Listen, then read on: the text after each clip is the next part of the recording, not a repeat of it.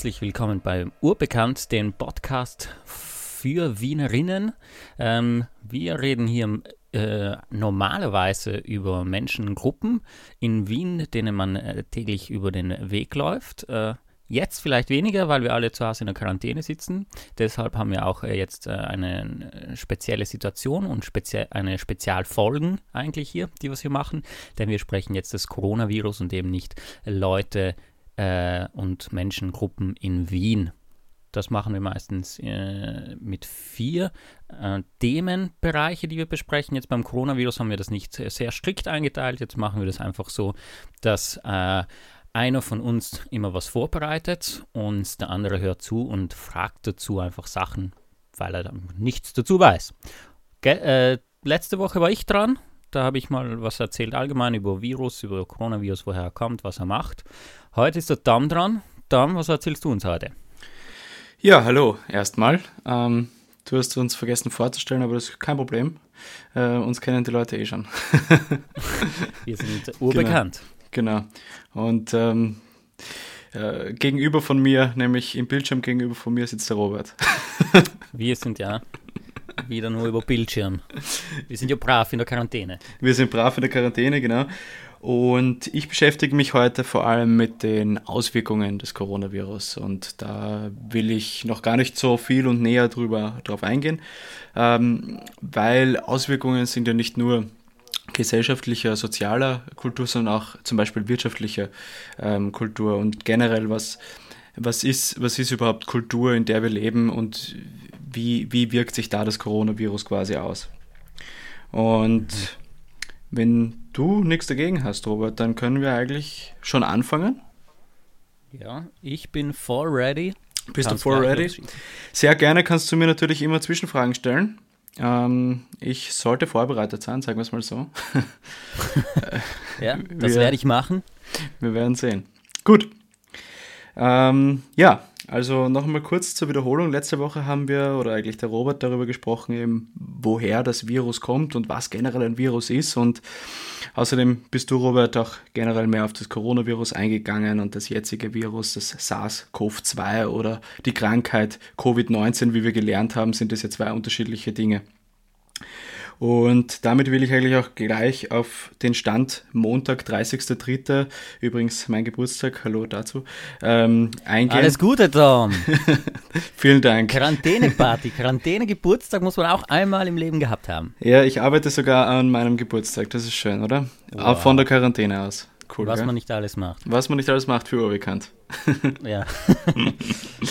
Auf jeden Fall will ich auf die aktuellen Zahlen mit Stand eben 30.03. eingehen. Und zwar haben wir bislang ähm, 9.377 Menschen, die infiziert sind. Äh, davon sind 108 Personen schon gestorben. Dafür sind aber auch 636 Personen wieder genesen.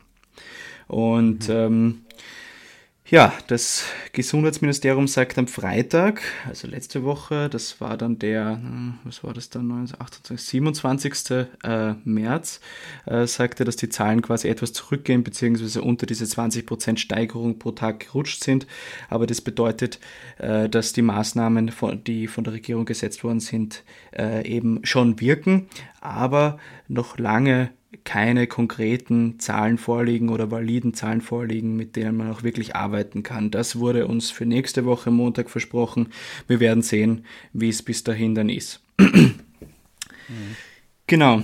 Trotz allem befinden wir uns natürlich jetzt in einem Stadium, wie es äh, die Prognosen vorhergesagt haben. Und das ist auch deswegen sehr wichtig, weil dadurch oder deshalb äh, oder mit diesen Prognosen, sagen wir so, eigentlich die Spitalsplätze berechnet wurden. Das heißt, ähm, wenn die Prognosen weiterhin so stimmen, dann haben wir auch weiterhin genug Spitalplätze. Und darauf werden auch die Maßnahmen quasi ähm, geregelt oder ja, genau. Die werden halt mhm. so auch geregelt. Hast du schon gehört, wie die Maßnahmen jetzt äh, in Zukunft gehandhabt werden? Werden die mehr, weniger? Bis welchem Datum? Genau, also grund grundsätzlich am heutigen Montag, 30. März eben, ähm, gibt es drei weitere Maßnahmen, die quasi gekommen sind. Ähm, die heutige Pressekonferenz hat äh, Bundeskanzler Kurz auch gesagt, äh, dass wir Maskenpflicht haben werden in den Supermärkten. Die werden ab Mittwoch dann in, vor den Supermärkten ausgegeben. Ähm, und höchstwahrscheinlich, zumindest nehme ich das an, es wurde nicht 100% so gesagt, aber wird es auch in den nächsten Wochen dann in öffentlichen Räumen oder Plätzen einfach äh, stattfinden, dass es, äh, dass Maskenpflicht herrscht, wenn quasi mhm. die ganze Ausgabe auch weiterhin funktioniert. Ähm, das hat an und für sich den einen Grund, dass die Übertragung an sich eigentlich, äh, ja, ich würde jetzt sagen mal, geringer ist, weil du schützt andere ein bisschen mehr. Quasi die, die Tröpfchen, wie wir letztes Mal auch gelernt haben, werden etwas abgebremst und deshalb ähm, ähm, kann man sich nicht so leicht anstecken. Aber die Ansteckungsgefahr ist dadurch nicht auf Null. Ja? Und sowieso, ja. generell sich selber anstecken kann man noch immer. Ähm, weil diese Masken keine Spitalsmasken sind. Ähm, diese FF, 3 irgendwas, da kennst du dich besser aus. FBB3. FBB3, alles klar. Die sind safe. Ähm, weißt du, welche Masken man vor den, ähm, äh, den Geschäften bekommt? Ähm, ja, die ganz einfachen ähm, NMC heißen die so. Ähm, ganz normale so, okay. Chir Chirurgmasken quasi. Ähm, okay. Ja, genau, ganz normal aus China. Okay, dann äh, keine FFB3. Nein, keine. Keine. Okay. Genau, ähm, die werden wahrscheinlich zu teuer. Und viele werden sich wahrscheinlich sagen äh, oder wundern, warum das nicht schon früher passiert ist. Ähm, ganz einfache Antwort: Bisher hatten wir nicht so viele Masken. Ja, ähm, die sind sogar beim Roten Kreuz weggehamstert worden. Mh, das ist schön. Ja, mein Bruder arbeitet auch freiwillig beim Roten Kreuz und der meinte auch, dass die auch binnen zwei, drei Tagen weg waren.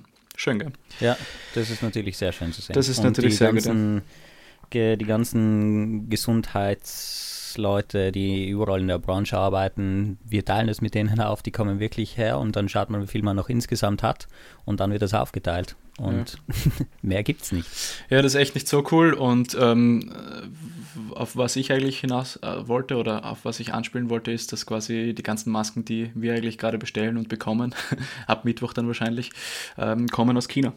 Und ah. ähm, da gab es extrem viele, ähm, natürlich Lieferschwierigkeiten, weil einfach extrem viele, viel Nachfrage gerade ist. Also die arbeiten dort auf Hochtouren, damit wir Europäer äh, die Masken bekommen. Und generell mhm. ähm, auch etwaige Schutz, Schutzausrüstung, Schutzausrüstung wird in China hergestellt und ähm, von dort dann mit dem Zug oder mit dem Schiff nach Europa gebracht. Oder mit dem Flugzeug natürlich.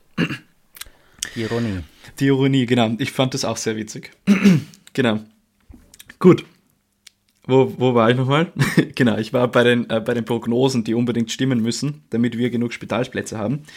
Und natürlich kann man bis zum heutigen Tag eigentlich nicht sagen, ob die Maßnahmen bzw. wie die Maßnahmen nach dem 13. April weitergehen werden. Und mhm. höchstwahrscheinlich, sage ich jetzt einmal, werden die Maßnahmen nicht komplett äh, aufgelöst wieder, sondern schrittweise zurückgefahren. Ja, das heißt, dass wahrscheinlich Schulen und Unis komplett bis Ende des Semesters nicht mehr geöffnet werden, aber dafür zum Beispiel Shops oder Geschäfte oder die Büros äh, geöffnet werden. Es gibt ja auch eine gute Statistik eigentlich, die sagt, dass wenn die, ähm, wenn ab 13. Äh, April die ähm, Shops und Geschäfte schrittweise wieder öffnen, dann äh, gibt es noch immer eine Kurve nach unten. Also die Infiziertenrate wird, bleibt, geht trotzdem runter weiterhin, ähm, obwohl eigentlich der wirtschaftliche Bereich in einer gewissen Hinsicht äh, weitergeht. Ähm, wo die Kurve extrem nach oben geht, ist sobald Schulen und Unis wieder geöffnet werden. Und äh, da muss man dann natürlich abwägen, äh, will man das oder will man das nicht?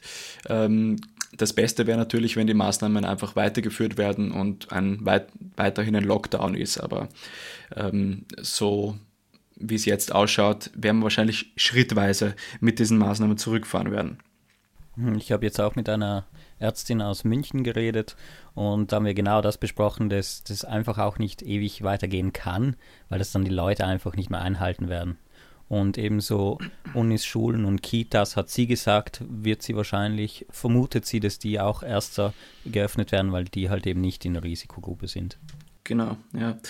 Ähm, klarerweise muss man da dazu sagen, dass einfach ähm, etwaige Maßnahmen, wie zum Beispiel, dass Kindergartenkinder dann trotzdem nicht zu den Großeltern kommen äh, und die Großeltern, die betreuen, weiterhin ähm, äh, fortgeführt werden, ist irgendwo logisch, weil ähm, wenn, die, wenn die Kindergartenkinder dann eben zu den Großeltern zur Risikogruppe kommen, ja, dann brauchen wir gar keine Maßnahmen mehr. Also da, das muss dann halt trotzdem noch gegeben sein. Klar, wenn die Kindergarten, äh, Kindergärten offen haben und geöffnet werden, dann passt das. Ähm, aber Betreuung der Großeltern ist halt dann noch immer nicht erlaubt. Also deswegen ja. meine ich schrittweise zurückgefahren. Mhm. Genau, und die Maßnahmen grundsätzlich gibt es ja nicht deswegen, damit man die Krankheit irgendwie ausrottet. Dazu komme ich dann später noch einmal, ob wir das schaffen, weil diese Frage haben wir uns auch letztes Mal schon gestellt.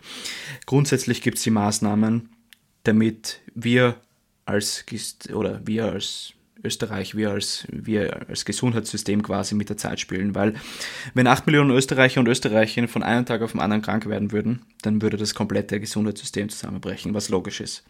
Werden aber 8 Millionen Österreicher im Laufe einen, eines Jahres krank, also schrittweise, dann könnten wir das im Krankenhaus stemmen und natürlich auch äh, die Intensivstationen würden das stemmen können und natürlich auch das Personal.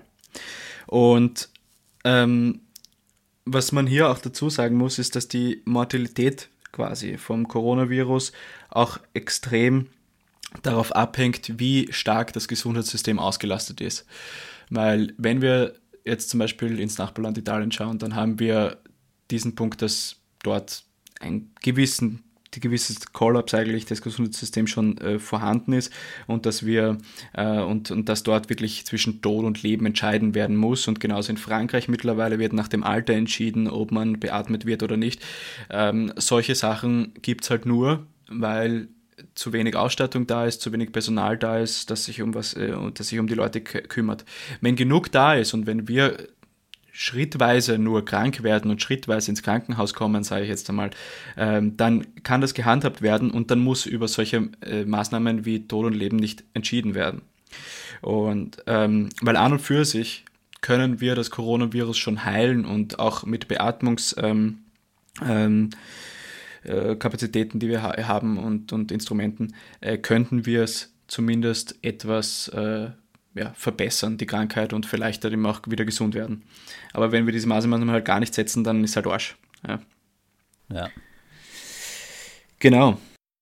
Apropos Maßnahmen, vielleicht auf diesen Punkt anzukommen, weil uns erreichten ein paar Fragen über Instagram, was jetzt eigentlich erlaubt ist und was nicht und ob ich jetzt spazieren gehen darf und äh, was äh, oder nicht darf, soll ich jetzt wirklich den ganzen Tag zu Hause bleiben und so weiter und so fort. Und darauf gibt es jetzt zwar eine Antwort, jedoch ist meiner Meinung nach etwas widersprüchlich. Grundsätzlich ähm, soll man alle Erledigungen wie Arbeit von zu Hause regeln.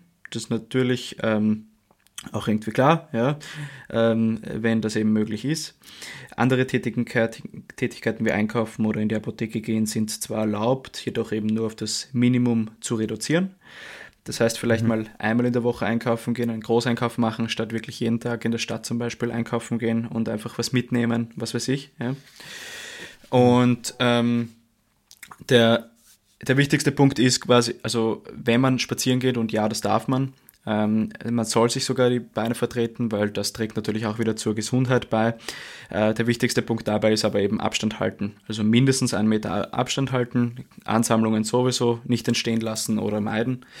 Und ja, wie schaut das aus in der Stadt? Also mit den Öffis zum Spazierenfahren ist nicht erlaubt. Wenn ich jetzt ähm, im sechsten Bezirk wohne und ich möchte am ähm, Kahlenberg, äh, dann fahre ich nach Heiligenstadt mit der U4, das geht nicht. Ähm, Habe ich ein Auto, dann ist das möglich.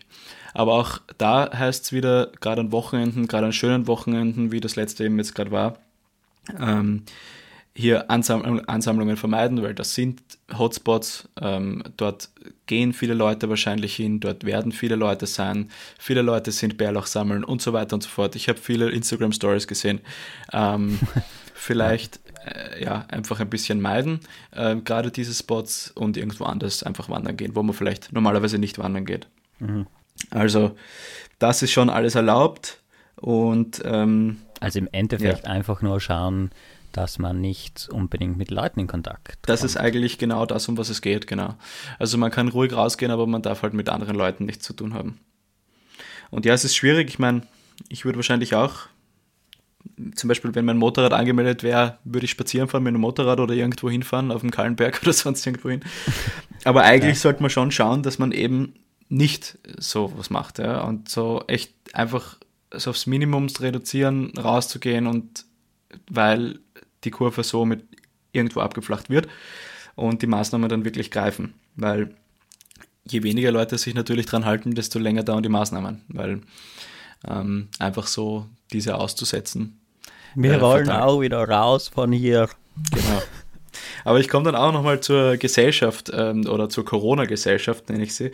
Äh, das ist sehr spannend generell, was, äh, was man dazu dann sagen kann. Okay. Genau. Also. Langsam aber doch komme ich jetzt eigentlich zum heutigen Thema. Wir haben schon eine Ja, Minute. ich bin gespannt, ja. Mit, mit, mit was fängst du denn an? Genau, ich fange äh, generell damit an. Mit was fange ich an? Mit, ähm, mit was soll ich anfangen? äh, ich I, I don't know. ich komme ich komm generell zu, zu den Auswirkungen ähm, in der Corona-Krise. Und ähm, klar, es gibt Auswirkungen auf die Wirtschaft, auf die Politik, in jeglichen Aspekten unseres Alltags, ist ganz klar. Ja. Und die Corona-Krise, die ist jetzt gerade sehr in den Köpfen der Menschen drinnen. Und wie wird sich das aber weiterentwickeln?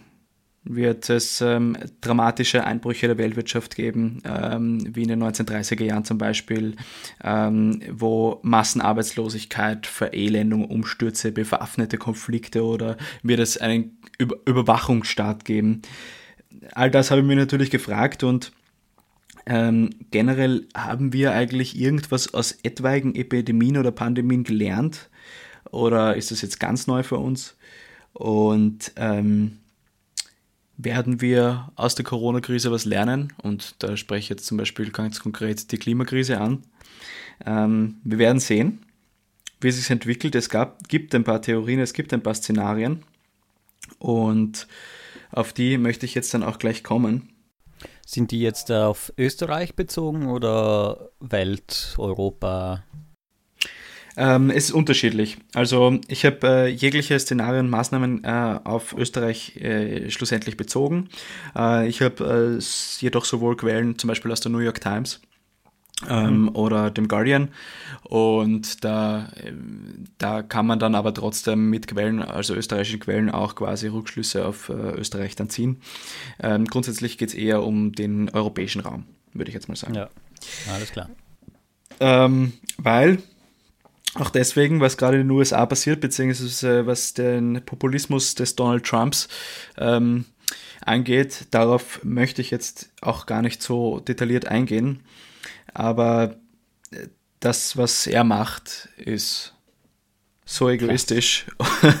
Und ähm, ja, also etwaige Schuldzuweisungen, ähm, eben wie er die ganze Zeit nennt, das China-Virus ja, und so weiter und so fort, das ist halt einfach dumm. Obwohl, ähm, hier muss ich auch sagen, auch in Europa ist diese Schuldzuweigung schon angekommen, nämlich zum Beispiel in den skandinavischen Staaten ähm, wird die Schuld in Österreich gesucht, konkret in Tirol.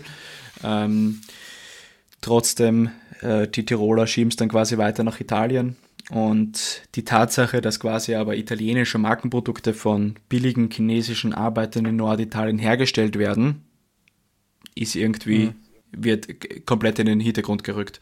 Denn, und das wissen eigentlich sehr wenige, ich weiß nicht, ob du das weißt als Italiener, ähm, dass circa 300.000 Chinesinnen in Italien äh, arbeiten und die Dunkelziffer ist wahrscheinlich noch höher, weil es gibt leider auch ähm, recht äh, viele illegale Arbeiterinnen. Ähm, und das könnte natürlich schon auch ein Grund sein, warum es in Italien quasi so angefangen hat und so schnell verbreitet wurde. Ähm, die Theorie ist eine Theorie, also es ist kein Fakt, aber es könnte natürlich sein. Das heißt, weil die dann äh, nach Hause, nach China geflogen sind und dann wieder zurück oder wie? Genau, also Nach grundsätzlich gibt es ja eigentlich die, oder das Virus gibt es eigentlich seit Oktober 2019. Ähm, da hat die Ausbreitung im Hintergrund begonnen. Bis wir dann wirklich draufgekommen sind, war es ein paar Monate später und in diesen paar Monaten hat es aber schon eine Ausbreitung eigentlich gegeben und da gab es dann natürlich auch schon Ausbreitungen äh, hinsichtlich äh, nach Europa oder nach Amerika und so weiter und so fort, eben von zum Beispiel äh, chinesischen ähm, Hilfsarbeitern, sage ich jetzt mal. Okay. Ja. Aber das ist nur eine Vermutung.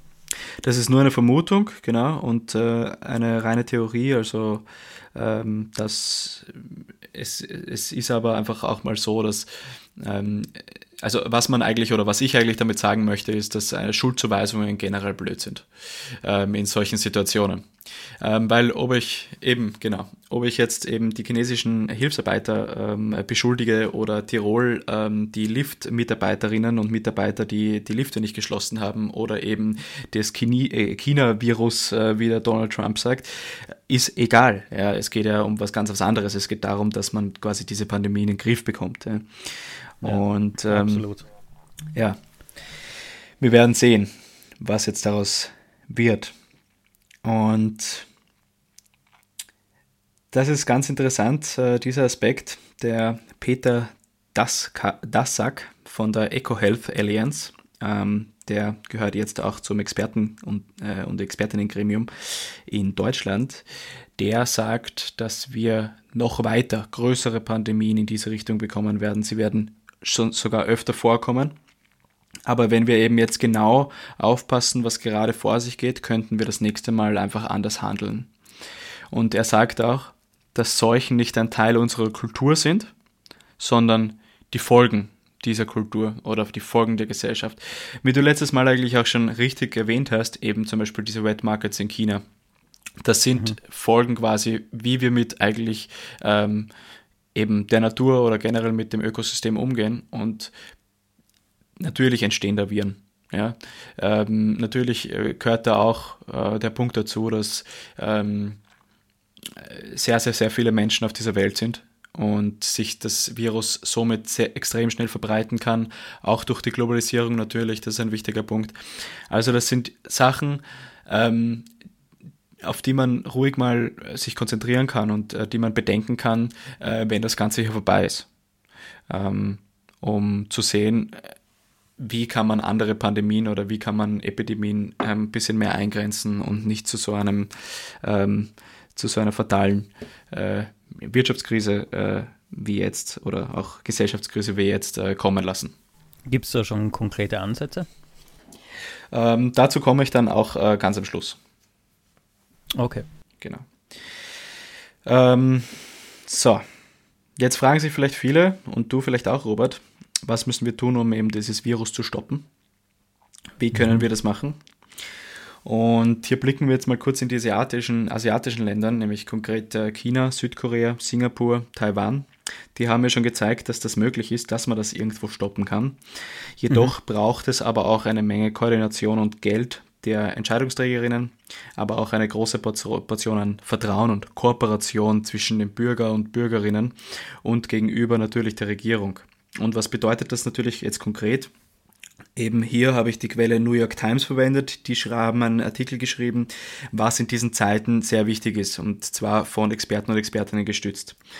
Ähm, konkret ist es sehr wichtig und zuallererst sehr wichtig, dass man der Wissenschaft jetzt mal mehr vertraut als irgendwelchen Populisten. Und ähm, deswegen habe ich nämlich auch vorhin den Donald Trump angesprochen. Eine, ähm, ein Experten- und Expertinnengremium ist in diesen Zeiten einfach extrem wichtig. Und ähm, mhm. man kann eigentlich nur so auch wirklich gegen diese Krise, also ge äh, gegen die Krise steuern. Aber dazu komme ich dann auch nochmal ganz genau.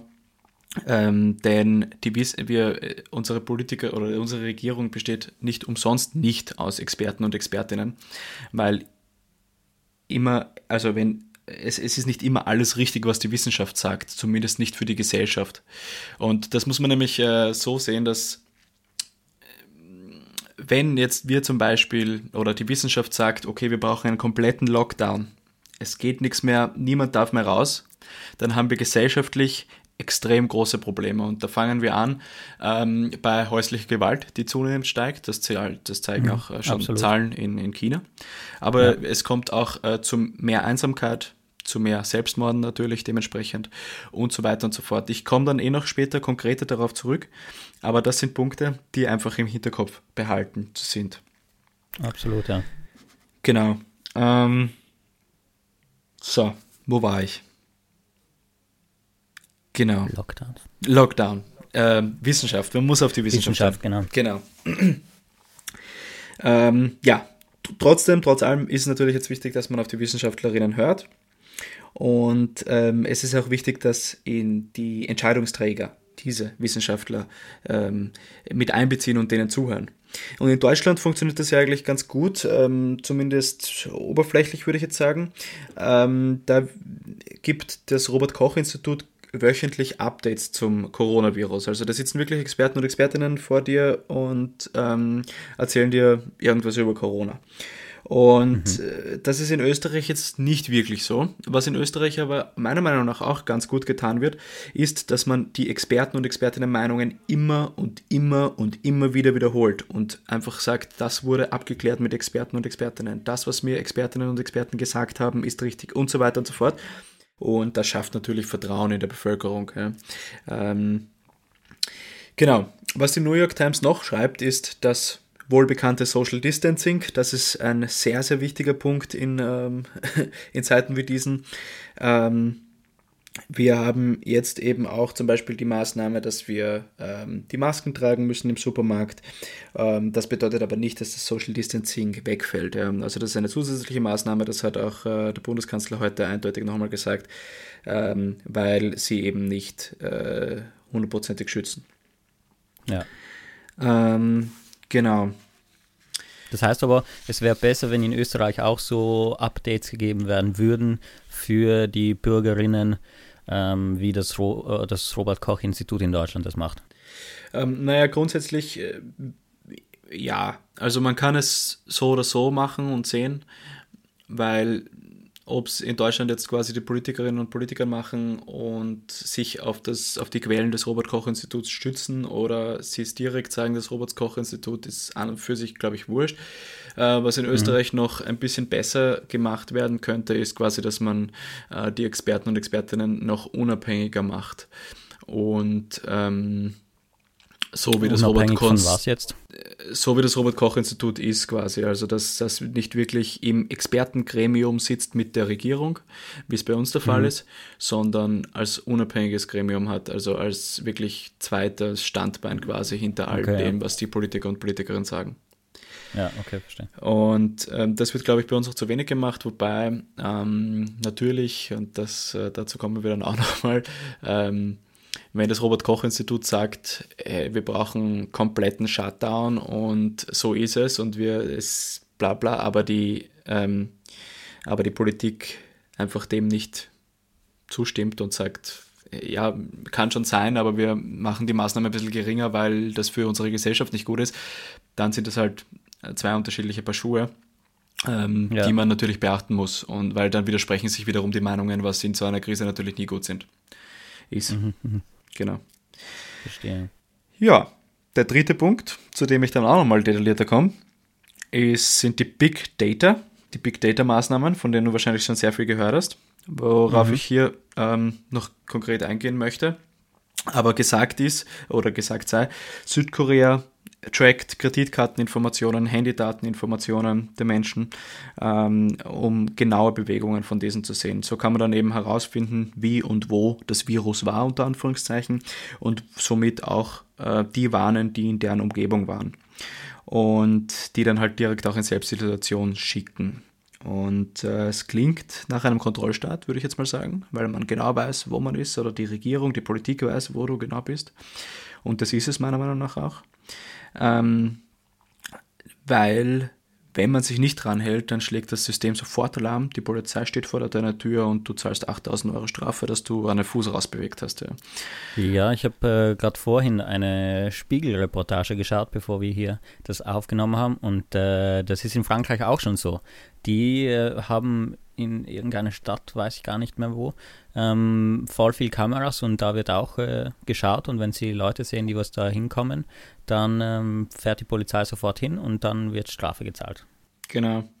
Ähm, grundsätzlich äh, kommt dieses Thema oder wird dieses Thema immer lauter bei uns auch in Europa und auch in Österreich. Und da muss man sich dann natürlich schon die Frage stellen, ja klar, das Virus wird verfolgt, doch wen verfolgt verfolgen diese mhm. Maßnahmen noch, ja? nämlich uns Österreicher und Österreicherinnen eigentlich. Und ähm, es gibt tatsächlich schon in Österreich so eine abgeschwächte Version von dem, nämlich diese Rotkreuz-App, die vorgestellt wurde. Hier soll sich quasi jeder freiwillig oder unter dem Deckmantel der Freiwilligkeit quasi eintragen und sich die ganze Zeit mittracken lassen. Und wenn man dann halt irgendwann vielleicht positiv getestet wird, dann trägt man das natürlich auch in dieses System ein und alle anderen, die quasi auch diese App haben, werden benachrichtigt, dass sie vielleicht in dieser Umgebung waren von, diesen, äh, von dieser positiv getesteten Person. Genau. Ist diese App jetzt schon heraus? Ja, die App ist schon heraus. Man kann sie sich schon, glaube ich, herunterladen. Ähm, sie wurde auf jeden Fall schon mal vorgestellt. Das Ding ist, jetzt passiert es noch auf Freiwilligkeit. Ist eh nicht deppert. Generell der Gedanke, könnt, den könnte man auch weiterverfolgen. Doch was passiert, wenn man ab jetzt oder ab irgendwann, weil wann hört die Corona-Krise wirklich auf, ähm, mit einem nur mal mit einem positiven Gesundheitsbescheid, äh, sage ich jetzt einmal, äh, ein Ticket für den Bus kaufen darf. Ja? Vielleicht können wir ähm, nur mal mit der App, wenn ein grünes Lämpchen leuchtet, in einen Club gehen. Ähm, weißt du, was ich meine? Mhm, mh. Ja, voll. Das sind einfach da, da entwickeln wir eigentlich genau diese App, die wir eigentlich in China die ganze Zeit kritisiert haben. Ich weiß nicht, ob du Black Mirror diese eine Folge gesehen hast, wo man quasi die Leute immer ähm, liken kann und ähm, je mehr Likes ah, du ja. hast und je mehr positive Punkte du hast, quasi desto angesehener bist du auch im sozialen System. Das gibt es ja eigentlich auch schon. Die habe ich tatsächlich das gesehen. Das gibt es ja. ja auch schon eigentlich in dieser Form in China und irgendwo kommt das jetzt in diesen unter diesem Deckmantel auch zu uns und ich will hier eigentlich gar nicht mal diese App kritisieren oder generell ähm, die, die Maßnahmen des Trackings oder sowas. Ja, ich finde, mit Big Data kann man viel erreichen und kann man viel ähm, auch umsetzen, aber man muss trotzdem immer wachsam bleiben und dazu komme ich dann eben auch noch später, äh, dass das ein sehr, sehr wichtiger Punkt ist. Sonst gibt es noch Maßnahmen wie Testen, Testen, Testen. Das ist eh klar. Je mehr getestet wird, desto mehr sind auch infiziert. Das ist dann auch irgendwo logisch. Also das darf man halt, äh, muss man halt auch beachten. Mhm. Ähm, je mehr getestet wird, desto mehr sind auch infiziert. Ähm, aber es ist gut für die Dunkelziffer, damit wir die wissen und damit wir mit validen Zahlen auch arbeiten können und quasi auch die Sterblichkeitsrate ähm, äh, besser herausfinden können. Oder wie die Leute auch, ähm, wie krank die Bevölkerung wirklich ist eigentlich. Und ja. da macht Österreich, ich habe nächste Woche, glaube ich, einen Test mit 2000 Freiwilligen, ähm, die getestet werden und das wird dann quasi auf die Gesamtbevölkerung umgemünzt und äh, um zu sehen, wie viele Leute infiziert sind, wie viel Prozent der Gesamtbevölkerung infiziert ist. Wie das funktioniert mhm. äh, oder ob das funktioniert, das wird sich dann eh erst äh, ergeben, wenn, wenn man es getestet hat. Ja, äh, bleiben wir gespannt. Genau. Ja, grundsätzlich ähm, kommt, kommen zu den Maßnahmen auch noch Freiwillige rekrutieren. Das macht Österreich in Form des Zivildienst, was ich auch an und für sich gar nicht so schlecht finde, ähm, mhm. ähm, dass wir so eine Form haben. Ähm, ja, da kann man sich dann natürlich wieder streiten, wieso dürfen jetzt nur eben die Männer in den Zivildienst ja, und ähm, vielleicht wollen Frauen auch helfen. Ähm, das sind halt Fragen, die aber grundsätzliche Fragen sind und die eigentlich da jetzt auch gar nicht so hineinpassen. Das Wichtige ist, dass sich ähm, Zivildiener eigentlich freiwillig auch melden, wieder zurückkommen und äh, das ist auch sehr wichtig, weil Pflegepersonal in der Hinsicht einfach fehlt in Österreich und äh, dazu komme ich dann auch nochmal später mit konkreten Zahlen. Und der letzte und wichtige Punkt ist natürlich die Impfung, die du auch letztes Mal schon angesprochen hast, um eine Herdenimmunität zu erreichen. Ähm, und ja, da gibt es eigentlich zwei äh, Formen von Herdenimmunität. Entweder wir stecken uns alle an oder lassen uns anstecken, damit wir dann mhm. immun sind, sind und lassen halt ein paar sterben. Oder ähm, wir warten so lange, bis die Impfung kommt. Ich habe äh, dazu dann äh, in ein paar Minuten auch ein, eine recht moralische Frage eigentlich für dich. Ähm, Uiuiui. Du kannst jetzt schon mal darüber nachdenken. Ähm, es geht eben darum, äh, ob wir nicht vielleicht doch ein paar ältere Menschen und schwächere Menschen opfern sollten. Ah ja, das genau. haben wir schon auch von einigen Politikern gehört. Genau. Diese Sache oder von, ja. grundsätzlich noch einmal zu der Frage zurück, warum oder wie können wir das Virus ausrotten? Oder können wir es ausrotten generell? Und dazu gibt es eigentlich verschiedene Meinungen, aber die meisten Meinungen sind eigentlich, nein, wir können es nicht konkret ausrotten, wir können es nicht in dieser Form ausrotten, dass es auf Null ist. Die Frage ist eher, wie wir damit umgehen. Und es gibt eigentlich nur eine, äh, eine Möglichkeit, da, wie schon vorhin angesprochen, die Herdenimmunität. Und dafür gibt es eben zwei Arten, diese zu erreichen. Entweder wir impfen uns oder, also wir warten auf die Impfung und das kann bis zu 18 Monate dauern. Ähm, oder wir lassen uns infizieren. Und da müsste man aber auch den Punkt beachten, wie lang ist man dann eigentlich immun und wir wissen das eigentlich noch gar nicht. Ja. Das zahlt sich nur aus, wenn wir ein paar Jährchen immun bleiben und das wissen wir leider einfach noch nicht. Mhm. Und äh, jetzt eigentlich die, ähm, ist es und, und, genau, oder eigentlich aus dem Grund, weil wir einfach so wenig noch äh, darüber wissen, spielen die meisten Staaten eigentlich mit der Zeit und sind auch ähm, abgewichen von diesen Herdenimmunität, wir lassen die Leute anstecken und ein paar sterben, Dingens, äh, wie zum Beispiel Großbritannien. Ähm, äh, ja, und sind eher zu diesen Maßnahmen gekommen, dass man mit der Zeit spielt. Und da habe ich jetzt eben die Frage an dich, wie denkst du darüber?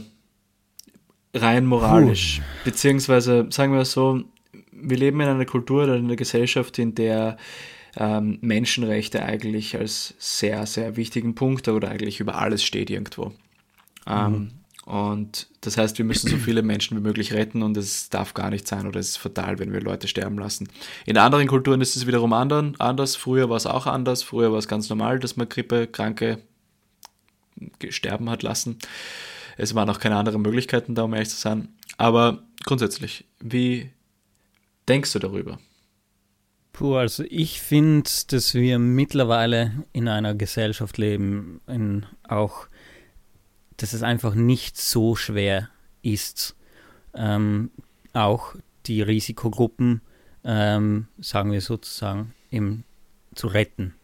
Und ich finde es teilweise frech, würde ich fast schon so sagen, dass sich da Leute das Recht herausnehmen, solche Gruppen zu verurteilen und ähm, auch wenn sie selbst in dieser Risikogruppe sind, dass sie sofort alle mit einbeziehen und sagen, hey, wir müssen jetzt als Risikogruppe da einfach ähm, eben ein bisschen wegsterben. Und was gibt ihnen das Recht, das erstens zu machen? Und zweitens äh, sind da immer die Elternleute, ja, das ist eine große Risikogruppe, aber es sind halt auch Leute mit Immunschwäche. Und ich glaube nicht, dass es jetzt so ein Riesending ist, dass man ein bisschen Quarantäne zu Hause bleibt, dass es so schwer für die Gesellschaft heute wäre, dass man einfach ähm, auch die Risikogruppen äh, rettet. Das ist nicht so, hey, entweder sterben wir alle oder halt die Alten oder Risikogruppen, entweder oder, sondern hey, so viel muss man dann auch nicht tun, dass man auch die Leute in den Risikogruppen äh, berücksichtigen, finde ich. Mhm. Ja, ich gebe dir da tatsächlich recht. Ja. Also es wäre eigentlich fatal, wenn wir wieder zurückkommen zu dem, ähm, ja, lassen wir die Alten und Schwachen sterben, weil dann wären wir auch äh, wieder irgendwo, ja, beim... Ganz ehrlich, was ist das überhaupt beim, beim, beim, beim Nationalsozialismus, weil auch hier wurden die Schwachen äh, unter Anführungszeichen äh, ja. sage ich jetzt hier ganz deutlich, ähm, getötet. Und ähm, so ist es halt jetzt auch, ja. Ich meine, man ja, muss halt ein bisschen säubern, gell?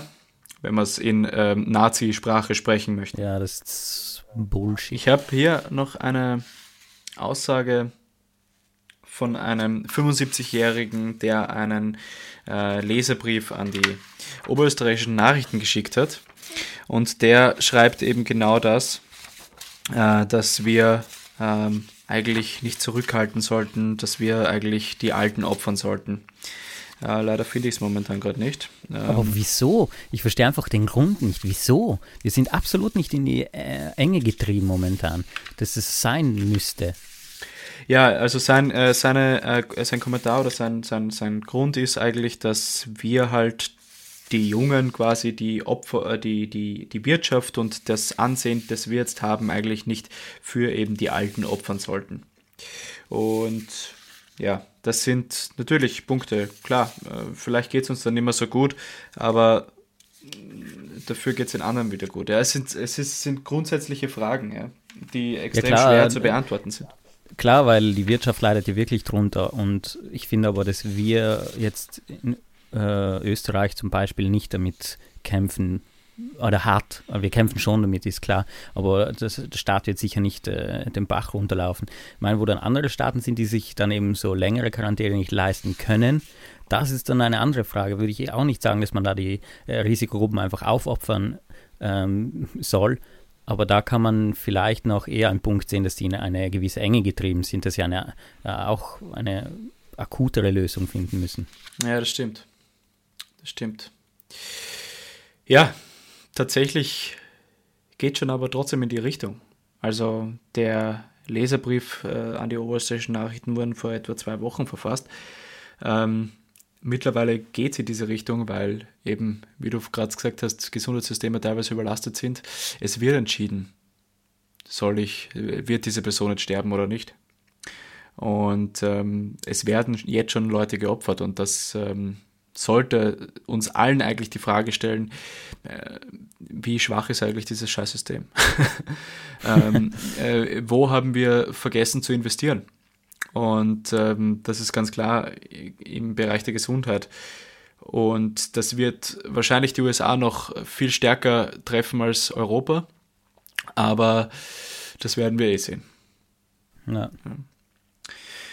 Genau. Ähm, ja, jetzt bin ich eigentlich noch immer nicht auf einen Punkt gekommen, weil es gibt keinen Punkt eigentlich. Ja. Es gibt nur Szenarien. Wie wird es weitergehen? Wie können wir trotzdem, ohne dass wir jetzt 18 Monate gelockt down sind, bis eine scheiß Impfung da ist, ja, wie können wir eigentlich aus dem Schleißschlamassel eigentlich irgendwie rauskommen? Und ähm, Experten und Expertinnen des Imperial College of London haben sich zusammengesetzt und haben verschiedene Szenarien entwickelt. Das erste mhm. Szenario ist, äh, dass man alle Maßnahmen strikt für ein paar Monate oder zwei Monate äh, einhalten soll, um dann alle Maßnahmen einen Monat später über Bord zu werfen, alles ganz zur Normalität führen soll. Und wenn die Anzahl der Intensivpatienten wieder steigt, sollen die Maßnahmen wieder eingesetzt werden. Und das so lange, bis es eine Impfung gibt. Das würde Menschenleben retten, aber es wäre kein leibendes Leben. das heißt, sie wollen eigentlich, dass man sich ähm, so schubweise infiziert. Genau, genau. Dass halt das Gesundheitssystem nicht komplett zusammenbricht. Ja, du an sich, wenn es funktioniert. Ja, wir werden sehen, wie lange es dann dauert, ja. Ähm, wirklich, weil die Impfung, die lässt auf sich warten. Und ähm, das ist halt eben aber schon kein leibendes Leben, glaube ich, wenn man so schlagartig von normales Leben zu, zu ähm, zu Lockdown-Leben umschalten muss. Und außerdem mhm. funktioniert das Szenario eigentlich nur, wenn man es extrem global annimmt und jeder Staat es so annimmt. Außer man kehrt komplett wieder zum Nationalstaat zurück. Und das ist, weil wenn Deutschland ähm, sich nicht entscheidet, dieses Szenario zu haben und Österreich aber schon, dann haben wir da schon ein Problem weil ähm, Österreich darf, die Österreicher und Österreicher dürfen dann nach Deutschland, aber die Deutschen nicht nach Österreich. Also das sind halt, äh, da ja, muss man sich natürlich diese Frage stellen, das macht überhaupt keinen Sinn. Genau. Wenn wir nur irgendwo sowas hätten in Europa, das alle ein bisschen verbindet. Mhm. So ja, sowas eine, wie eine Union. Union so. Ja, voll. Aber das gibt es, glaube ich, nicht. Aber das sind nur so, weißt du, das sind Burschenträume. Ja, das ist Utopie. Utopie. genau. Ähm, ja, dann gibt es natürlich die Leute, die fragen, hey, äh, wieso bauen wir nicht einfach mehr Krankenhäuser? Und da gibt es eigentlich nur eine richtige Antwort, und zwar, es gibt kein Personal. Und ähm, auch hier sind wir wieder bei dem Punkt, wir haben falsch investiert oder woanders hätten wir mehr investieren sollen, nämlich in die Gesundheit, ins Gesundheitspersonal, ähm, mehr Ärzte und Ärztinnen ausbilden, mehr Pflegekräfte äh, ausbilden. Ähm, da mangelt es jetzt einfach gerade und da mangelt es aber eigentlich immer. Ähm, ja, gut. Und mhm. dann gibt es natürlich auch noch diesen Punkt von ähm, den Leuten, die sagen, na dann äh, lass uns fünf Monate halt Lockdown machen und lassen wir das äh, Virus irgendwie aushungern. Und auch das funktioniert nicht wirklich, weil ich glaube, die Grafik haben wir uns eigentlich gemeinsam angeschaut. Ähm, wenn wir im Herbst noch immer keine Impfung haben und wir die Maßnahmen komplett ähm, über Bord schmeißen, aber sich nur eine einzige Person wieder ansteckt, dann haben wir ein riesengroßes Problem, weil dann steigen die Fallzahlen extrem rasant in die Höhe wieder und wir haben ohnehin Herbst, also ein schlechteres oder ein überfüllteres Gesundheitssystem. Ähm, und die Leute sind generell mehr krank und verkühlt und ähm, die Mortalität wäre noch viel höher als jetzt.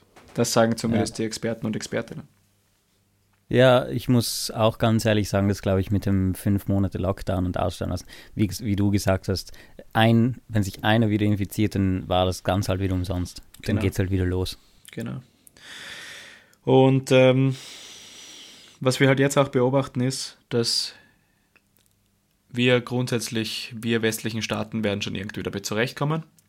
Ähm, was oder wen es am schlimmsten wieder mal trifft, sind eben die Schwächeren unserer Kultur, nämlich die Entwicklungsländer, ähm, weil mhm. dort wird sich die Situation drastisch verschlimmern. Ähm, Stichwort Afrika.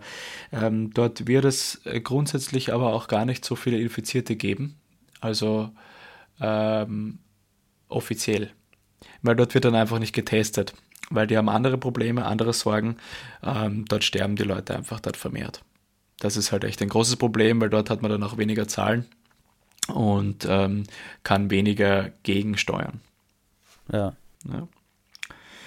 Ja, und jetzt komme ich auch wieder zu einer ein bisschen moralischen Frage, nämlich äh, das Thema Überwachung haben wir vorhin schon angesprochen.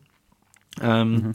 Wie kann es sein, quasi, dass China und andere asiatischen Länder den Virus so schnell wieder eingedämmt haben als Europa und warum hat jetzt eigentlich Europa so ein Riesenproblem damit? Und ähm, natürlich, in asiatischen Ländern funktioniert die Überwachung auf vielen anderen Ebenen einfach viel besser. Und die Leute in äh, Asien oder in diesen Ländern lassen sich auch ein bisschen mehr sagen, würde ich jetzt mal behaupten, nämlich befehlen, äh, das würde ich jetzt mal so ausdrucken. Und die europäischen, äh, europäische Bevölkerung ist da anders. Und ähm, wenn es eben zum Beispiel strikte Maßnahmen gibt, dann wird's, dann braucht es einmal eine Woche, bis sich die Leute dran halten. In ähm, China ist das halt keine Frage. Da wird halt äh, das eingehalten. Und außerdem wird da halt direkt und schnell überwacht, weil man halt auch schon die Ressourcen hat. Und meine Frage ist jetzt, steht eigentlich diese demokratieoffene äh, Gesellschaft und Politik in Europa uns im Weg, gerade dass wir das, äh, dass wir das Virus äh, nicht so schnell in den Griff kommen wie äh, in den Griff bekommen wie zum Beispiel äh, China? Ja, ähm, so, so gesehen wahrscheinlich schon, aber muss man halt ein bisschen die Pro-Kontra-Waage auspacken und wahrscheinlich ist eine Demokratie ähm, in dem Sinne trotzdem wichtiger als ein Virus schneller ein, einzudämmen, dafür aber in einer, in einer Diktatur leben. Ja. Finde ich, klar wäre es natürlich super, wenn man so sagen könnte wie der Putin, ja, hey, bleibt zu Hause oder fünf Jahre Gefängnis. Das hat eine zwei Minuten Konferenz wahrscheinlich entschieden. Klar wird Sachen schneller gehen, aber dementsprechend kann er halt auch sagen, dass es in zwei Minuten, ja, es gibt keine Schwule bei uns hier in Russland. Ja. und, und das ist dann halt so sehr, da kann es nicht sagen, ja, okay, das ist besser. Ja, gebe ich dir komplett recht, ja. Außerdem hat ähm, China, und deswegen ist es auch schneller eingedämmt worden, ähm, auch schon die SARS-Epidemie gehabt im Jahr 2013, 14, wie du auch letztes Mal schon richtig angesprochen hast. Ähm, und deswegen wusste auch China schneller zu reagieren. Ähm, bei 600 Menschen, äh, als 600 Menschen infiziert wurden, hat es einen kompletten Lockdown und Shutdown bei, in Wuhan gegeben. Äh, zum Vergleich in Italien äh, gab es schon 7000 Infizierte, bis Italien angefangen hat, äh, Städte abzuriegeln und unter Quarantäne zu stellen. Das ist natürlich ja, schon ein extrem großer Unterschied, weil die Dunkelziffern sind, wie wir wissen, extrem hoch. Ähm, und wie sich herausgestellt hat, hat es ähm, in China dann noch einige mehr infiziert gegeben als äh, 600. Und wie wir wissen, ist das in Italien jetzt auch der Fall. Und mhm. trotzdem sind solche dieser vorzeitige Shutdown in China und anderen asiatischen Ländern, aber auch eben diese Big Brother Maßnahmen äh, dafür verantwortlich, dass China quasi jetzt wieder zur Normalität zurückkommt, unter Anführungszeichen Normalität würde ich sagen, weil ist es normal, dass man eben wie in China in den Bus einsteigen darf, nur mit der App, die dir sagt, du mhm. bist gesund oder du warst schon mal infiziert. In China ist es äh, normal, aber kann das eben auch bei uns funktionieren. Und da habe ich einen super Artikel im Falter gelesen, ein Interview mit der Elisabeth Holzleitner. Äh, Die ist äh, Juristin, Philosophin und Universitätsprofessorin für Legal Gender Studies an der Universität in Wien. Und zur Frage, ob wir in einer Sicherheitsgesellschaft ähm, kommen oder ob wir uns dorthin bewegen, ist, äh, hat sie gesagt, ich denke, dass es in der Tat Tendenzen gibt, dass wir zu einer Sicherheitsgesellschaft werden, wenn wir etwa in, an Maßnahmen zur Terrorbekämpfung oder zur Abschopf, Abschottung gegen Flüchtlinge denken. Die Angst vor Corona ist aber etwas anderes. Und ähm, ja, also wir bewegen uns langsam in diese Richtung, aber wie sie selbst sagt, Corona-Bekämpfung ist was anderes oder die Angst äh, dahingegen ist was anderes. Die Angst geht auch wieder vorüber. So meint sie dann später im, äh, im Interview. Ähm, und trotz allem müssen wir extrem aufpassen, und das betone ich jetzt auch noch einmal, dass wir diese Maßnahmen, die jetzt gesetzt werden, oder diese Macht, die wir den Politikern und Politikerinnen gerade geben, ähm, nicht zur Normalität werden. Und dass es wirklich nur in einer Ausnahmesituation, in der wir jetzt uns gerade befinden, diese Maßnahmen gibt und diese Überwachung gibt. Ähm, und äh, die dann auch wirklich ganz normal oder ganz leicht wieder zurückgenommen werden. Und das ist nicht immer ganz so leicht, äh, wie man äh, glaubt, denn in der, der Überwachungspakt, äh, der jetzt gerade geschlossen wird, nämlich das äh, Covid-19-Gesetz, ähm, das ist eigentlich schon ein altes Modell von einem anderen Gesetzesentwurf, das schon längere Jahre, vor ein paar Jahren äh, äh, eigentlich rausgebracht werden hätte sollen. Also Okay. die Pläne waren schon da. Ja. Und jetzt müssen wir extrem aufpassen, dass wir trotzdem diese Pläne, die früher schon da waren, die gescheitert sind und jetzt wegen dem Coronavirus quasi äh, durchgegangen sind, äh, äh, müssen wir aufpassen, dass es einfach hier wieder zu dem Rückgang kommt. Ja. Weiter geht's im Punkt der Gesellschaft. Äh, wir kommen dann auch direkt zur Corona-Gesellschaft, äh, die ich äh, schon vorhin angesprochen habe. Aber davor möchte ich noch eine andere Krise ansprechen, nämlich die jetzige Flüchtlingskrise, in der wir uns gerade befinden. Wahrscheinlich habt ihr und du, Robert, die schon längst vergessen, ähm, denn der, Co der Coronavirus verdrängt die Flüchtlinge von der Tagesordnung der EU. Und das ist schon auch noch ein extrem schwieriger Punkt eigentlich, den man hier ansprechen muss. Ja. Klar, es werden jetzt von der Türkei diese teilweise wieder zurückgenommen, gütigerweise. Und ähm, aber trotzdem Ja, waren ungefähr 20.000 Flüchtlinge vor den Grenzen äh, Griechenlands. Und niemanden hat es geschert. Keine Sau hat sie interessiert. Ja. Ja, vor allem es, äh, haben sie es nochmal schwerer. Ich äh, tatsächlich bin ich auch der Meinung, dass es äh, sehr viel vergessen wird und für die Gruppen ist es halt eigentlich nochmal schwerer, weil jetzt beides auf sie zutrifft. Aber muss sagen, dass ich es tatsächlich nicht vergessen habe, denn in der Spiegelreportage haben sie das auch angesprochen gehabt dann. Und Aha. da war auch, dass zum Beispiel in den Flüchtlingsheimen in Deutschland halt echt krass ist, weil sie haben teilweise kein Essen in diesen, ähm, in diesen Heimen und die ähm, Hygiene ist ziemlich schlecht. Und Mhm. sie hatten schon einen drin, der infiziert war und sie haben den Leuten nichts gesagt und der Dude ist einfach rumgegangen, hat alles angegriffen und logisch hat sich das dann ausgebreitet wie nichts da drin. Und sie dürfen nicht rein, nicht raus, sie sind halt da drin und haben auch, wie gesagt, teilweise kein Essen. Das ist richtig gestört einfach, ja. Ähm, das sind einfach wirklich, ähm, das sind nicht Menschen zweiter Klasse, das sind Menschen letzter Klasse. So werden sie zumindest behandelt. Und das ist äh, richtig hart.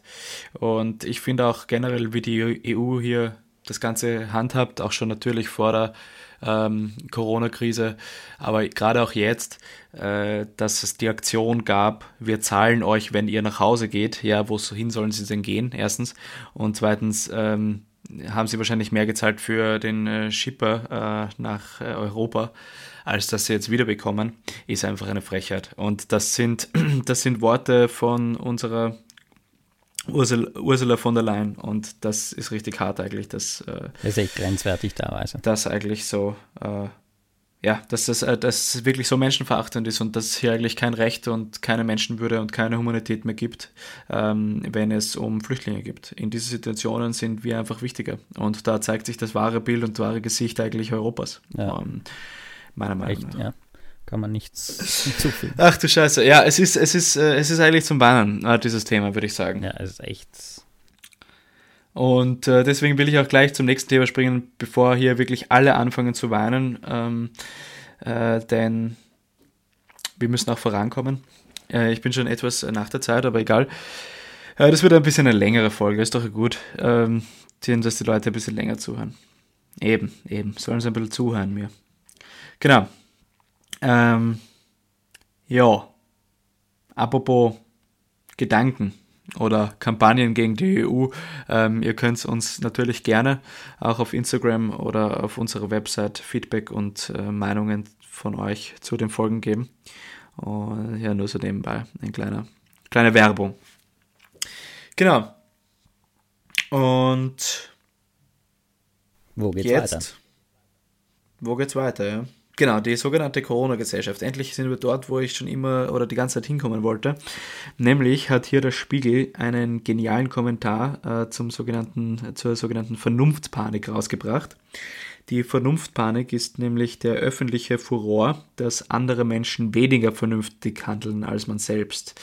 Und man muss aber hier die Vernunftpanik äh, abgrenzen von der sogenannten Moral Panic, ähm, wo bestimmte Verhaltensweisen oder Gruppen ganz grundsätzlich als Gefahr betrachtet werden und auch von dem rechtsreaktionären äh, Konzept der Hypermoral, das moralische Kommunikation immer genau dann abwertet, wenn sie einem nicht in den Kram passt, also nicht äh, dazu passt. Und die Vernunftpanik ist halt die überdrehte Stufe von tatsächlich sinnvollem Handeln. Und dazu kommen wir jetzt, nämlich zu, diesem, äh, zu dieser Corona-Gesellschaft, die sich gerade in der Vernunftpanik befindet. Also wie schon oben angespro vorhin angesprochen, haben wir eben gerade sehr viele Experten und Expertinnen in den sozialen Medien, ähm, äh, die sich zumindest so äh, als Expertinnen kundgeben. Und die verlangen alle noch, noch viel strengere Ausgangssperren und das, was die Regierung macht, ist eigentlich eh viel zu wenig und äh, wir müssen alle Lockdown machen und was weiß ich. Und natürlich sind diese Menschen ähm, keine wirklichen Experten und Expertinnen. Das, äh, diese Menschen sind Menschen, die es eh leiwand haben, weil natürlich ist es einfacher, Ausgangssperren zu verlangen, wenn ähm, man den Garten vor der Haustür hat oder der Pool sich eh dann im Mai, ab Mai benutzen lässt. Ähm, nicht so leibend sind Ausgangssperren, wenn man in einer Einzimmerwohnung mit zwei kleinen Kindern ist. Ja. Mhm. Und hier schreibt äh, Sascha Lobo, also der, ähm, der Autor dieses Kommentars, äh, wenn ich freiwillig nicht mehr rausgehe, sollen es die anderen gefälligst auch nicht tun, außer natürlich zur Arbeit, denn die ist viel wichtiger als etwa die psychische Gesundheit. Die Verkäuferin im Einzelhandel hat gefälligst acht Stunden unterbezahlt an der Kasse zu sitzen und sich von barschen Kunden anhusten zu lassen, aber mit ihrem Kind eine halbe Stunde im Park zu verbringen, damit sie nicht durchdreht, das ist unverantwortlich. Ruft man ihr mit dem Liefer Prosecco in der Hand in der Netflix-Pause vom Balkon aus zu Hashtag Stay fucking home. Fand ich einfach einen sehr genialen Kommentar von ihm ja. und den musste ich einfach ähm, ganz vorlesen. Und ähm, das gleiche gilt eigentlich auch für Menschen, die sich äh, tagtäglich und in Sekundentakt eigentlich vom Live-Ticker äh, oder über den, den Live-Ticker des Standards oder ähm, äh, also informieren und oder vorm ORF 2 sitzen und der die ganze Zeit in Dauerschleife eigentlich läuft. Ähm, es gibt halt auch Leute, die mal abschalten wollen und auch können. Ich meine, das ist ein grundsätzliches Problem, dass man einfach quasi überfordert wird von dieser Informationsüberlastung eigentlich. Ähm, aber gerade jetzt in solchen Zeiten ist es auch wichtig, einfach mal abzudrehen, mal nicht irgendwie die ganze Zeit nur in den Nachrichten zu hängen. Und wenn man dann aber zum Supermarkt am Mittwoch kommt und ähm, jemand äh, fragt, weiß ich nicht, die Verkäuferin, hey, wieso muss ich jetzt eine Maske tragen, dann soll man die nicht anschnauzen und sagen, Herr, wo wohnst du am Mond? Hast du noch nie irgendwas von Maskenpflicht gehört oder was weiß ich? Das ist ja das Logischste überhaupt, sondern man äh, lässt diese Person halt einfach auch tun ja? und mal auch akzeptieren, hey, die hat das wahrscheinlich nicht mitbekommen, ja, und die hat anderes zu tun, die hat gerade andere Sorgen und ähm, ihr einfach, ihr sie einfach höflich und nett aufklären, dass man ähm, dass man jetzt Masken tragen soll im Supermarkt. Und äh, das ist einfach gerade eine Gesellschaft, die einfach diese, diese Moralapostel-Gesellschaft ist das eigentlich. Auch äh, diese ganze Zeit Moral predigen. Ja, ich bin, ihr seid, äh, ihr seid schlecht und ich bin gut, ich mache das Richtige. Ja. Und das ist natürlich sehr schwierig, weil zum Beispiel äh, auch die Situation jetzt mit dem Homeoffice. Ja. Natürlich ist es nicht immer möglich, im Homeoffice zu sitzen und ähm, wenn man dann den unteren Pöbel, und jetzt sage ich extra unterer Pöbel, äh, anschnauzt, dass er sich nicht ins Homeoffice begibt, weil er ein Hackler ist, ja, dann ist man einfach nur deppert. Ja. Und ähm, das sind einfach Dinge, die man äh, die ganze Zeit im Kopf behalten muss, dass es einfach einem nicht so gut gehen, geht wie, wie, also andersrum, dass es einfach einem manchmal vielleicht besser geht als anderen und dass andere einfach manchmal nicht die Möglichkeit haben, teilweise etwaige Maßnahmen so strikt und so genau umzusetzen, weil sie einfach mal raus müssen oder weil sie einfach, weil sie nicht Homeoffice machen können. Deswegen sitzen sie im Bus. Und letztens habe ich mir nämlich auch gedacht, ich bin da spazieren gegangen in, in der Siedlung, in der ich gerade wohne. Ähm, da ist der Bus vorbeigefahren und da sitzen zwei Leute im Bus, irgendwann um 8 Uhr am Abend oder so. Und ich denke mir, boah, also, was machen die jetzt im Bus? Die fahren fix zu Freunden, gell? Ja. Und da habe ich mir echt am Kopf gegriffen und habe mir gedacht, hey, was ist mit dir los, Tom? Ja? Äh, die kommen wahrscheinlich von einem harten Arbeitstag und haben gerade Lebensmittel eingeschlichtet. Aber egal, das sind Dinge, die genau jetzt eigentlich zu, zu Tage kommen in dieser Gesellschaft, ähm, in, diesen, in dieser Krise. Ähm, und da muss man sich einfach auch zurückhalten und einfach auch ähm, an natürlich den gesunden Menschenverstand irgendwo appellieren, aber äh, auch wenn man, wenn andere Menschen was nicht mitbekommen haben oder wenn sie sich nicht so gut informiert haben, dass man ihnen das immer und immer wieder einfach auch sagt, was Experten und Expertinnen ähm, ja, sagen und auch meinen. Mhm. Genau. Ja, Und das soll man natürlich freundlich machen und nicht bösartig das anschnauzen. macht natürlich Sinn. Genau. Das ist in Wien sehr schwierig, ich weiß, aber genau. Und äh, jetzt, mein lieber Freund und Helfer Robert, ähm, äh, wie geht's dir in der Isolation der Corona-Krise? Ah, mir geht's eigentlich wunderprächtig, muss ich sagen. Ähm, Ja. Die erste Woche war sehr schwer für mich. Ähm, einfach, eben, das glaube ich, haben wir eh schon letzte Woche besprochen, einfach im Hinterkopf zu haben, dass man äh, nicht wirklich raus kann und darf. Ähm, hat mich schon ein bisschen fertig gemacht, mehr als ich dachte am Anfangs. Und einfach nur, dass ich weiß zum Beispiel, dass ich das Wochenende nicht einfach andere Leute auch wieder treffe oder Freunde oder nicht mal raus kann. So, das hat mir schon hart beigesetzt, immer nur den ganzen Tag hier zu sein. Aber glücklicherweise bin ich mit meiner Arbeit ja eh noch draußen unterwegs als Sanitäter. Jetzt natürlich nicht mit Freunden und allem, aber mal mindestens komme ich raus. Also nicht wie zum Beispiel mein Mitbewohner, der hat halt gesagt, er hat das letzte Mal, wo er jemand anderen gesehen hat, außer uns, das war vor einem Monat. Und das ist halt echt hart. Mhm. Der arbeitet auch schon wirklich scheiße. fleißig, äh, jetzt äh, an der Trauma-Hotline, weil er eben ähm, Psychotherapeut ist und ist, glaube ich, Ah. jetzt parallel mit mir hier im anderen Zimmer und betreut Leute, die bisschen, die es eben in der Quarantäne auch ein bisschen schwerer haben. Ja, das ist ähm, cool, das wusste ich gar nicht, das ist cool. Ja. Ähm, ja, danke dafür, Matthias. Ja, auf jeden Fall. Wir bedanken uns, glaube ich, eh bei allen, die diese Arbeit machen, die, die Systemerhalterinnen. Genau. Und dazu gehörst natürlich du auch. Danke dafür. Ja, nichts zu danken. Ähm, ist doch selbstverständlich. Ja, ich weiß nicht, ich mag das nicht. Das mache ich doch immer, gern. Immer wenn, wenn ich sowas höre, muss ich immer so hart an die Amerikaner denken, immer Thank you for your service, das sagen und das ist Ja. natürlich auf die Soldaten Ja. bezogen und das, das packe ich gar nicht. Ja. Ja, das verstehe ich sehr gut. Ja. Ich äh, komme dann auch mal zu dem Punkt, dass die äh, Verkäuferinnen und Verkäufer im Supermarkt oder in den Pflege, ähm, Thanks for your service. äh, ja, in, in den Pflegeeinrichtungen äh, auch eben beklatscht werden, aber eigentlich äh, werden sie den Rest des Jahres bemitleidet. Voll, ja.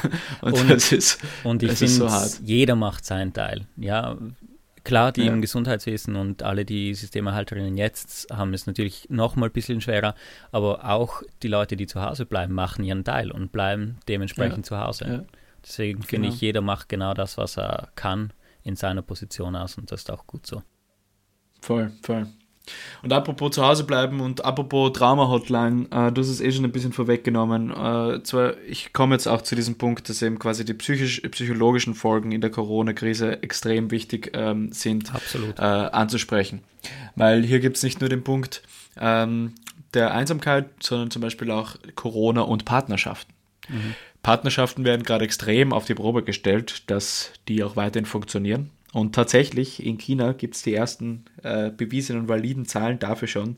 Es gibt mehr Scheidungen.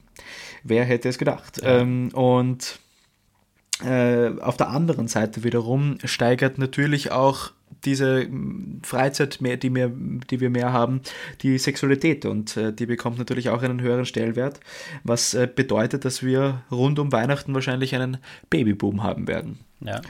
Das ist Die- doch auch was Schönes eigentlich, was Positives.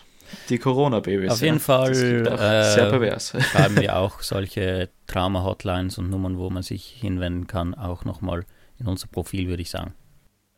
Genau, eindeutig, das machen wir sowieso, denn Corona und die Einsamkeit ist natürlich ein sehr großer Punkt, ja.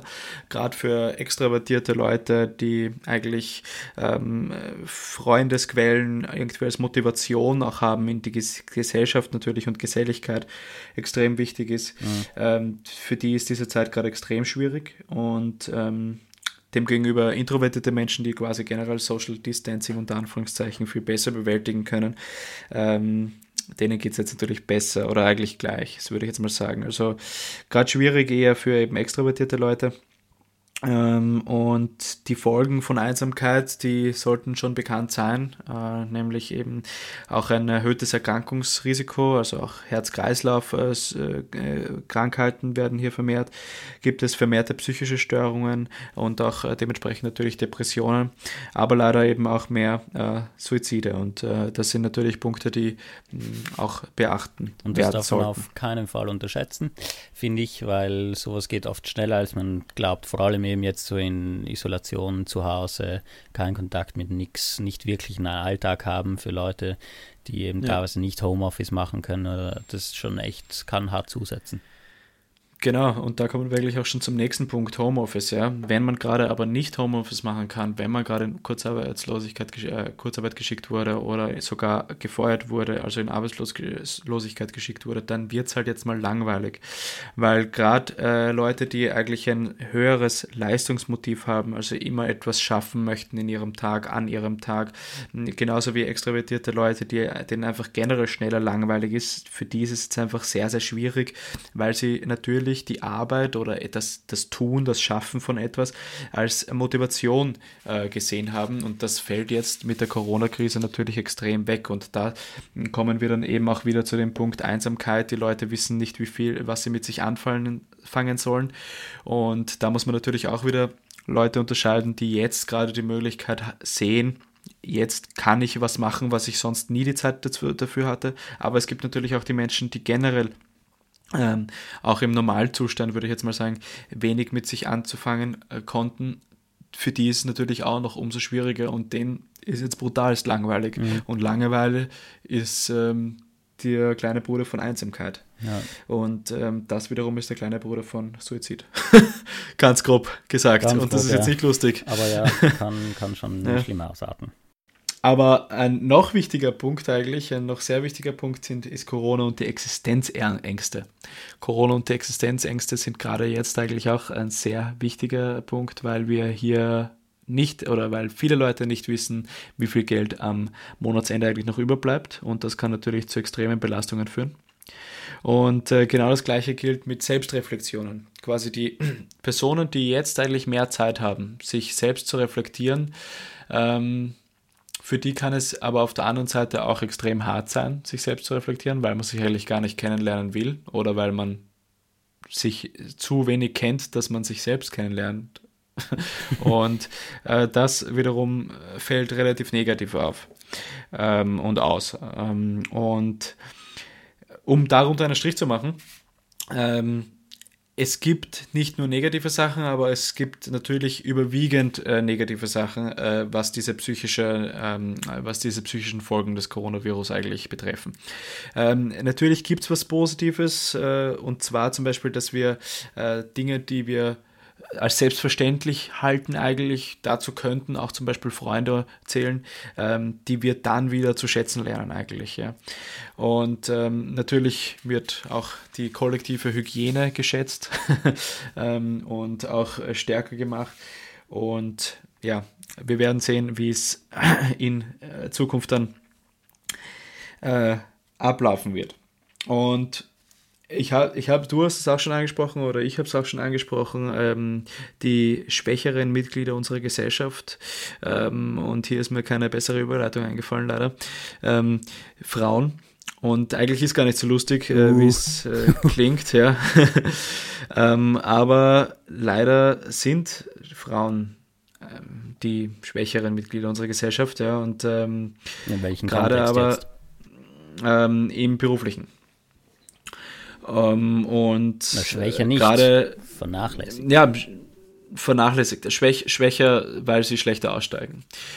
Und das ist, das ist natürlich ein großes Problem, das man jetzt aber durch die Corona-Krise extrem gut sieht. Ähm, nämlich eben die systemerhaltenden Berufe werden hauptsächlich von Frauen gemacht. Also im Gesundheitsbereich, im Sozialwesen sind 77 Prozent der Beschäftigten weiblich. Im Einzelhandel sind es 74 Prozent und in der Reinigung oder Hausbetreuung sind es 63 Prozent, die ähm, Frauen als Beschäftigte zählen.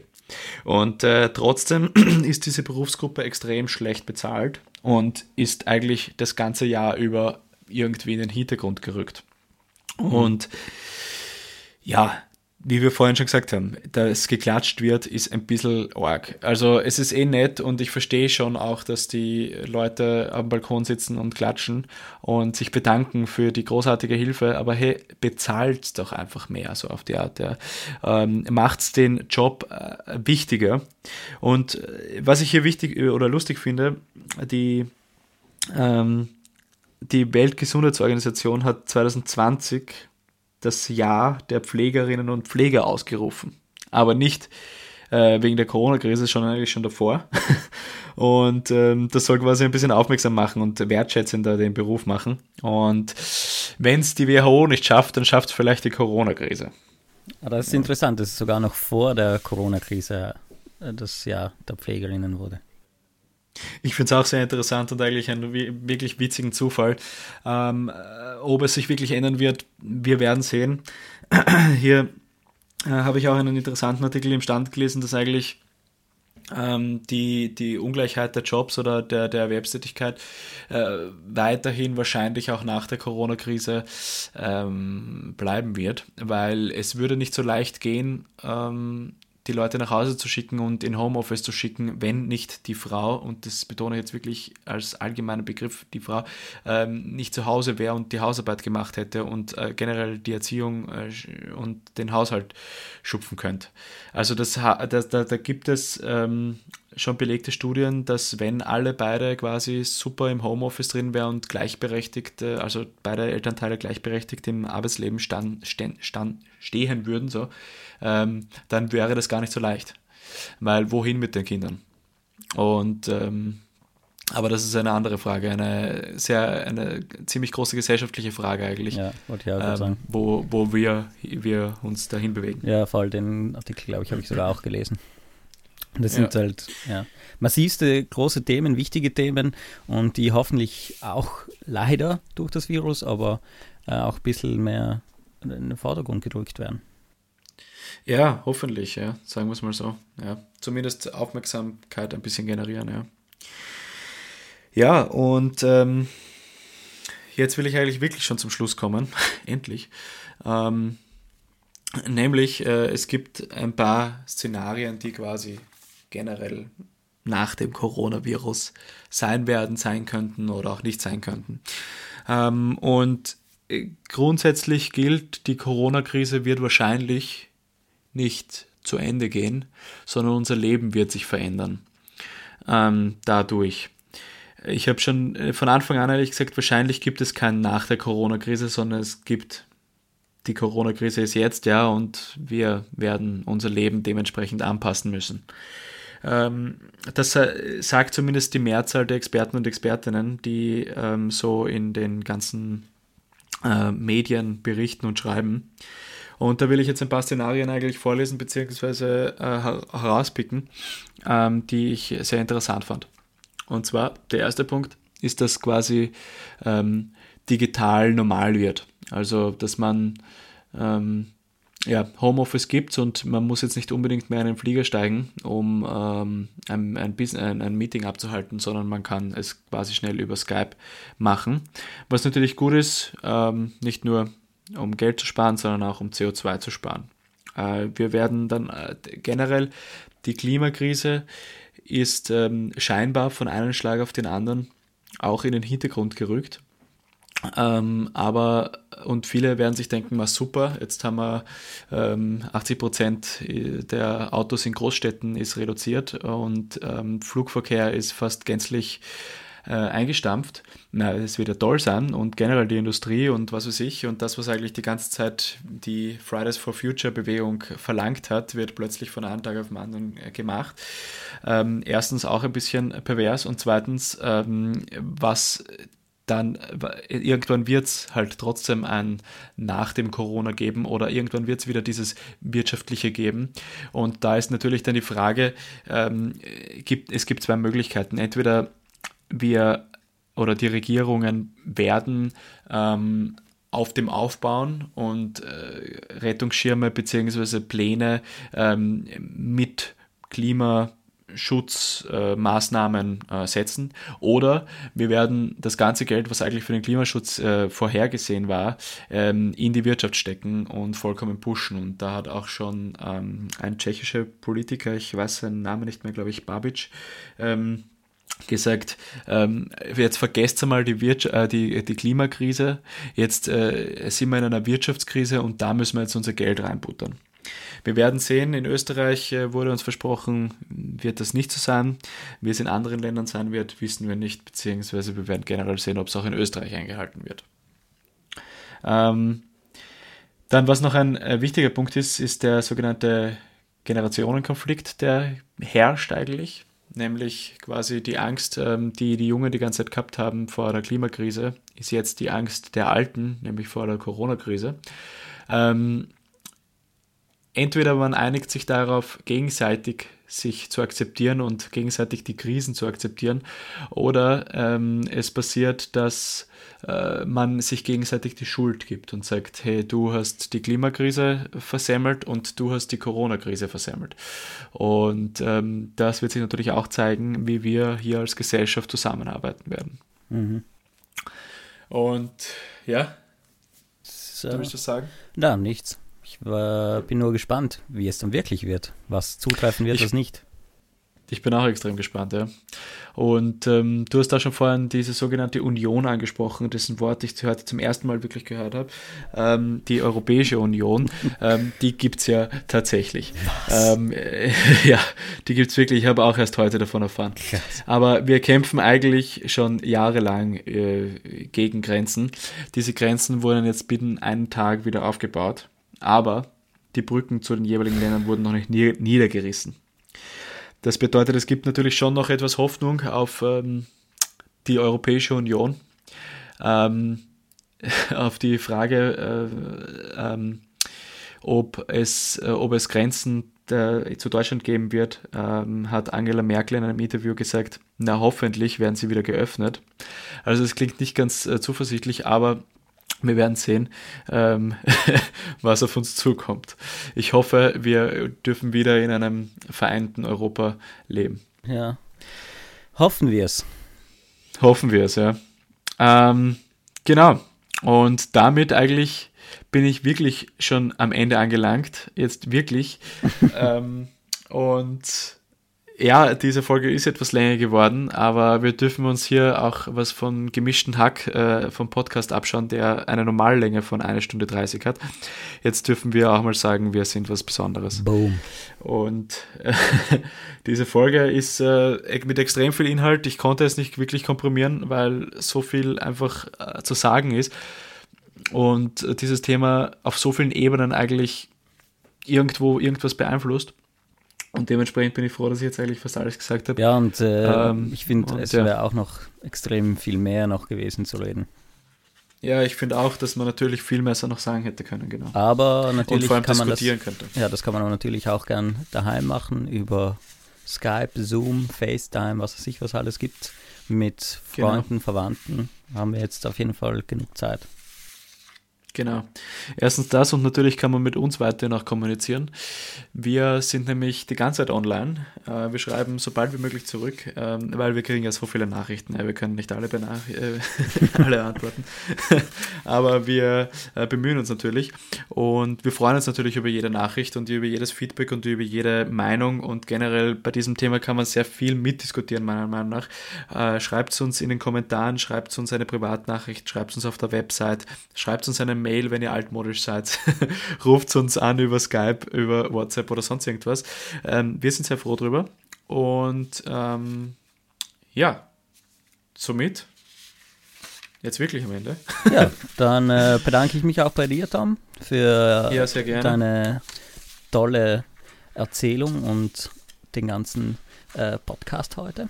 Hast du gut ja, ich hoffe, es war nicht zu viel. Ich hoffe, es war nicht zu viel, aber wir werden sehen, ob es für einen Podcast ich geeignet finde, ist. es war nicht Ich bin nicht ganz zufrieden. Ich bin noch nicht ganz zufrieden, aber wir werden sehen an den Leuten, die zuhören oder auch nicht zuhören. Ja, zufrieden, äh, absolut zufrieden darf man eh nicht, nie sein. Das ist eh schon ein gutes Genau. Zeichen. Ich habe es äh, sehr genossen. Die Zeit Das ist, ist eh schneller umgegangen als gedacht. Das heißt, es war eben sehr interessant auch. Und ja, dann hören wir uns wieder nächste Woche. Wir hören uns nächste Woche und da redest du über die. Über was redest du? Über die Puh, Zukunft. über die Zukunft. Ja. Nein, über die. Nein, nicht über die Zukunft. Über. Was, über was redest du? Ich glaube, über zukünftige Pandemien. Nee, Genau, was hätten wir besser machen können? Ja, genau. Genau, und wie können wir uns schützen? So ist es. Prophylaxe. Prophylaxe. Genau. Über das geht es nächste Woche und in der vierten Woche äh, der Spezialfolgen geht es dann nochmal über, über die Geschichte der Pandemien. Hier habe ich auch schon einiges Interessantes herausgefunden. Eben, und bei mir gibt es dann nächste Woche Ja. die äh, komplette Lösung für die ganze Welt, was man ab jetzt machen kann, dass uns keine Pandemie mehr irgendwas anhaben kann. Ah, das ist perfekt, ja. Dann kannst du das gleich auch ähm, äh, dem äh, Trump schicken. Ja, hätten sie mich halt früher gefragt, nicht, hätte ich natürlich die Lösung ja schon da gehabt. Du, man, man macht immer Fehler, ja. Und eben. sogar die Besten machen Fehler. Und wenn man dich nicht fragt, na klar, naja, Ja. ist ja wohl logisch. Ja, kann ich auch nichts machen. Na eh, eh. Na gut, dann. Na gut, mein Lieber. Dann verabschiede ich mich auch von dir Ja. Und und von allen, die zuhören. macht's gut, seid gepriesen. Bussi Baba.